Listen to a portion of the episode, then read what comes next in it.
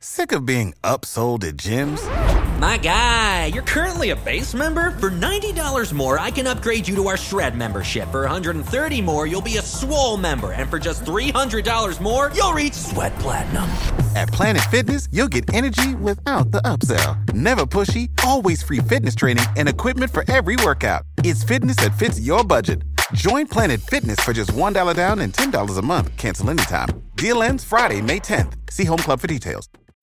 When you need mealtime inspiration, it's worth shopping Kroger, where you'll find over 30,000 mouthwatering choices that excite your inner foodie. And no matter what tasty choice you make, you'll enjoy our everyday low prices, plus extra ways to save, like digital coupons worth over $600 each week. You can also save up to $1 off per gallon at the pump with fuel points. More savings and more inspiring flavors make shopping Kroger worth it every time. Kroger, fresh for everyone. Fuel restrictions apply. Welcome back to episode 25 of Ancient World Podcast. So, today we're going to talk about uh, another one of the cantos, the poems in the comedy from Dante. We have a few more episodes about the comedy, uh, just the highlights. Um, and we're picking out the stuff that is um, also most relevant for today and kind of connects with us today the most. And um, there are so this is the canto the 22nd, and there are especially two things. Uh, first, you have uh, a, a, moment where, like, there's an incident there where there's an there's an enormous thunder, which makes the, the pilgrim Dante afraid, and then later you find out that this is a part of the process of uh, uh judgment and punishment of the corrupt church leaders at the time. So there's a little personal thing that he puts into his work uh, and the other one is when he goes from the seventh to the eighth sphere and he looks down upon Earth. Uh, that's also a very special little moment in the whole book. Uh, but first, um, so this is the 22nd canto. The 21st, the one before, ends in a little bit special way uh, because uh, he gets very scared. So he's then still in um, in the seventh sphere in Saturn the, the sphere of the contemplatives. And towards the ending, you have the line lines that um, as he spoke these last, wor- last words, I saw more flames descending, whirling rung to rung, and they made and they grew lovelier with every whirl they made. Around this light they came to rest, and then, in one voice, all these lights let out a cry, the sound of which no one on earth has heard nor could I hear their words for all the thunder. So this is all the souls are coming together, and then suddenly they let out this enormous cry that makes him very uh, scared. And then, so that's the end of the 22nd, 21st, which is a little bit of a more dramatic ending than most of the poems. And then when we start on the next one, Beatrice, his guide, is comforting him first. And then we get the explanation, uh, which is then the, the words, it comes very quickly.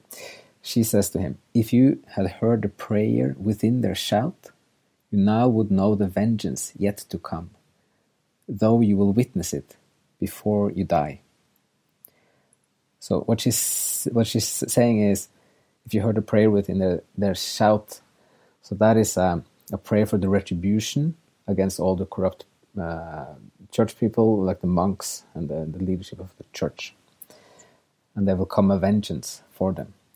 So, what's a little bit interesting is that this is, is in some ways, it's charming how the writer, like Dante himself, is so obsessed with the, the corruption in the church and he also he writes the work when he's in exile, mostly in Ravenna. He was thrown out of Florence, so he he keeps repeating this the themes of uh, corruption, bad people, the, the bad sides of, of human nature uh, that forced him out of his beloved hometown, uh, and he puts this little incident there where the souls are, are praying for the retribution as kind of the most noisy and, and kind of scary, one of the most scary moments in paradise. So even when he's describing like the divine love and all, all the, the great things, he can't help himself having one little swipe at his contemporary people. So it's a little bit, uh, there's, there's a bit of humor in it.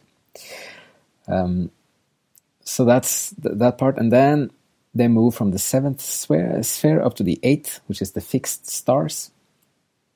And there's another, there's a moment there which is um, uh, kind of puts a bigger perspective when he says, uh, so yeah, and this is the fixed stars sphere. So he says, My vision traveled back through all the spheres, through seven heavens, and then I saw our globe.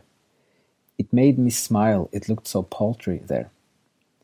So my vision traveled back through all the spheres, through seven heavens, and then I saw our globe. It made me smile, it looked so paltry there. So paltry means small, insignificant, uh, not very impressive. Okay, so um, this is both it's a very visual moment because you read through the book and then suddenly you with the pilgrim's eyes you just look down and then you see like all the spheres and all this all the things you've read so far you see it way down there the earth like just floating in space. Um, and it make like it could make you connect to the writer like and, and see this through the through his eyes. Um, and there's also a point there that this is a physical description of the, the journey and the ascent in the book but it's also a larger point how earthly life is becoming increasingly smaller for him because he he gets broader and broader spiritual and kind of religious understanding of everything like life and the universe so what concerns the earthly life is visually uh, shrinking for him. And um, yeah, this is also uh, a theme in many ancient world uh, philosophies and, and thinking and tradition in general. So, um, um, yeah, it's also one of our favorite moments in the whole book, just looking down at the, the globe, the Earth, which was written 700 years ago. So um, and then the canto ends shortly after that with one little line which is, is also symbolic and important. He says, Then to the eyes of beauty my eyes turned. So just, then to the eyes of beauty my eyes turned. And this is that he now looks back at Beatrice, which is his love uh, and divine love and the spir- spiritual of paradise for him. So um, that's one of those uh, indications that now he kind of got into a new sphere, another level of this ascent, and then he put the earth life in perspective and looks back at love and what's what's to come. Uh, okay, so that's all for this one on uh, Canto 22nd. And um, thank you all for listening and hope you have a great day. If you own a vehicle with less than 200,000 miles and have an auto warranty about to expire or no warranty coverage at all, listen up. CarShield has a low-cost month-to-month vehicle protection plan that covers more parts than ever. Visit carshield.com/audio to find out how you could pay almost nothing for covered auto repairs. Drivers who activate this vehicle protection today will also receive free roadside assistance, free towing, and car rental options at no additional cost. Get your free quote today at carshield.com/audio. That's carshield.com/audio.